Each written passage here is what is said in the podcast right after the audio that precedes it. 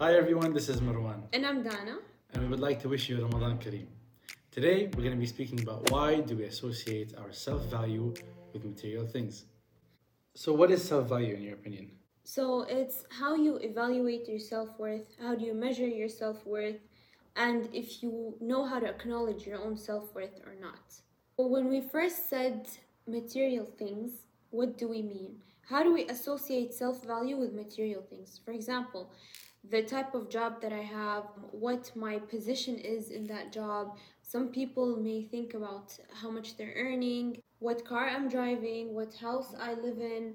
And ultimately what people think about them because of those things. Yeah. So the reason why we might measure our self-worth with material things is because that's what other people can see.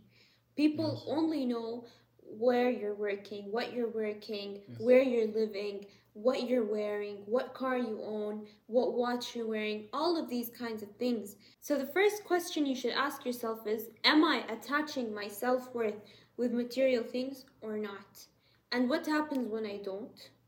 To me, self-worth is what I see myself as without all these material things. So for example, if I lose this position that I'm in, or if my car is totaled, God forbid, or I lose it or I sell it, or the watch that I have is no longer in style or trending, will I become less self-worthy or self-valuable? It's not the right way to evaluate yourself, because in my opinion at least, it's what you are or who you are, stripped from all these things. So on a related note, us Muslims, when we go to perform Umrah in Mecca, we're all wearing white, because that's the whole point of being equal in Islam. You're not supposed to be wearing a fancy watch, you're not supposed to be wearing any brands to show your worth in that way, monetarily or materialistically. I could be walking next to a billionaire. Yeah. And I wouldn't know. I could be walking to someone who has 5 riyals in his pocket and I wouldn't know, because at the end of the day, it's who you are without these materialistic things. Yeah. For me, I evaluate myself as being a good husband, a good son, a good brother, someone who does good in this world and offers help and services in any way that I can to make this world a better place. Yeah, and it's also quality over quantity. So I can have a lot of cars, I can have a lot of friends, I can move between a lot of jobs, but I might feel empty inside. I might still not think I'm valuable enough. So let's delve deeper into what we mean by valuable in association with all these materialistic things. Let's do this by looking at the ladder of life, okay? I enter a certain school, and then after that, I graduate and I go into university. Let's say I got into a really good university. Immediately, I'm like, oh, now I'm more valuable than other people. I have that advantage. But you should always remind yourself, first of all, not to be arrogant and not to think that you're better than other people or you're smarter. In the end, it's a man-made system, you know? Yeah. So I should look at it in a way where, okay, I'm at a great school. I earned this. I'm proud of myself, but this doesn't mean this is your self-value. Because if you didn't get into your dream school, but you're such a hard worker, you shouldn't lose faith in yourself. This is where the line comes in. And then let's talk about friends. I have a lot of friends, because in the back of my mind, I want to be seen as that really popular person who has so many friends. Therefore, my social value is higher. But these friendships might have no meaning. It's quality over quantity, in that I'd rather have 3 really meaningful and deep relationships with really close people who will have my back, who will be there for me, who really care about me, rather than having 10 that I can't really keep up with and it's more on a surface level. Now I graduated university. Our grades, they're quantifiable. They quantify our self-value for the market. Sure. So let's also make sure that you know how to differentiate your self-worth and your worth at a specific place. For example, the job market, yes. Okay? How do we do this? I graduated university, therefore I am mostly eligible for entry-level jobs. So here, I shouldn't be like, oh, my self-value is way higher, I should be CEO at 21. No, you should look, do I have the skill set? Do I have the team? Do I have the money? Do I have the experience? And so on. Therefore, in the market, you're valued at something specific, which is entry level, this range of salary or whatever. At least this is how the world is working. I should detach my self-worth from all of that. When I enter as an entry level, I shouldn't feel like, okay, I'm at the bottom of the food chain, therefore I shouldn't be treated like everybody else. There are some things that should be default. The level of respect that I expect from others shouldn't be different than that of, the CEO or the senior vice president and so on. In a family, just because I'm the youngest, I should also be respected. When I get promoted, I shouldn't immediately think that my self-worth is now up a level. Your self-worth should always be there. Whether you got fired one day, you lost your friends, you lost some money, God forbid, all of these things. The thing that will happen here is that when you start getting beaten up by life, you shouldn't be easily defeated because then you know your self-worth. But if one day, I'm really popular, I have a high salary, I have a good position and so on, and God forbid I'm stripped of that overnight, I shouldn't think, oh, my self-value now has tumbled to zero. In a nutshell, self-value shouldn't be what's on you, it should be what's inside of you. Exactly, it's intrinsic. So no clothes, no title on my name, anything that's from the inside, your heart, your character, your will. Because your principles. Yes, it's interesting because I could have graduated from a very average university versus someone who graduated from a top university. When we enter the same market to start looking for jobs, I might have the attitude, I'm willing to learn no matter what because I have what's inside me, versus someone who's just boasting about where he graduated from. I'm not saying these people are not deserving of a good job or they're not smart, but I'm just saying that it doesn't mean that if I graduated from an average university, I'm not worthy of a good job because I might have the skills, the attitude, the charisma, the will, the curiosity to learn. Talent is there. Skills can be taught. So your self-value should be what's inside, what you can offer to the world, what you think of yourself from the inside, not from the outside. And you should still enjoy yourself with all these materialistic things. You're entitled to living in the house that makes you comfortable, buying the clothes that make you feel good. I mean, I love shopping, but for example, I know myself. When I go and buy something, I'm buying something because I like it, not because something is trendy, not because a famous person wore it, therefore I have to compete with everybody else. That's not how I look at it. And especially when you come and buy something expensive or brands or whatever it is, you should just remind yourself, and this is what I do with myself, is that I'm not buying this for a status. I'm purely buying it because I like fashion and I'm going to dress in this way. And you have to remind yourself that things go out of trend. One day I'm going to look at this and I'm going to be like, it's so old, I need to give it away, or I want to sell it or whatever. That's why we have to be aware, because these stores and shops, they try to profit out of our self-value.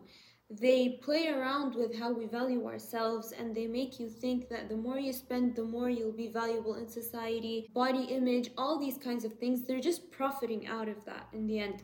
So you need to know how to shop wisely, how to shop with full awareness. Or buying something for someone, it should be because you want to enjoy that thing, and that's it. Yes. You're supposed to act the same way when you can and cannot afford the same watch. This is how you indicate what your self-value is. When you can and cannot afford something, the same thing. This is why I keep saying it's quality over quantity, because the quality of your life, the quality of your relationships, the quality of your living. You can be living in an amazing house but have no quality there. Yes. You can also be living in a really small space and you have an amazing quality in that house. So for me, doing things for myself could increase my self-value. Things like cooking my first ever meal. Now I know how to cook, or I'm starting to learn how to cook. That makes me love myself. That makes me think that I'm worthy of something now. When I achieve something, even the smallest things for myself, now I know how worthy I am, because it's not for someone else. I know how to cook because I want to know how to cook. I learned how to code, how to program, whatever it may be. My self-worth has increased in my view, and that's what matters at the end of the day, how you look at yourself. Yeah. Because if I go to someone else and tell them that I just learned how to cook, I just learned how to code, if they're happy for me, I might get validated and be like, yeah, I'm so amazing and I don't know what. If someone says, okay, and then so what? Or they beat me down or they don't validate that, then, oh, if I associate this with that, then I'm not going to be happy. I'm not going to be proud of who I am. Exactly. And this is where validation comes in. Because you can fall for peer pressure just to get validation, but that validation is very temporary.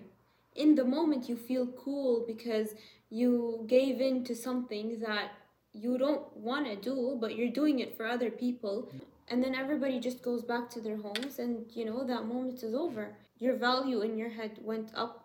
But then when everyone went home, you know, it's just going to go back. And you're going to look for it again. You're going to look for it in so many ways. You might go home. Okay, you know what? Those people that I just hang out with, let me post a picture on Instagram so that I feel validated by likes.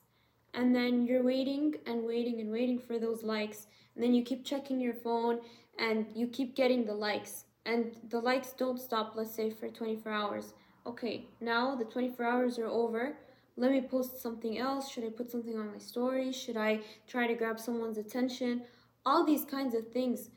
That's why the material things, they make it very temporary. You become very up and down and hot and cold. But when you have this straight line of self-worth and you know where you stand, I'm here, life is beating me up from here, beating me up from the other side. I am not defeated. Okay, I might fall a bit.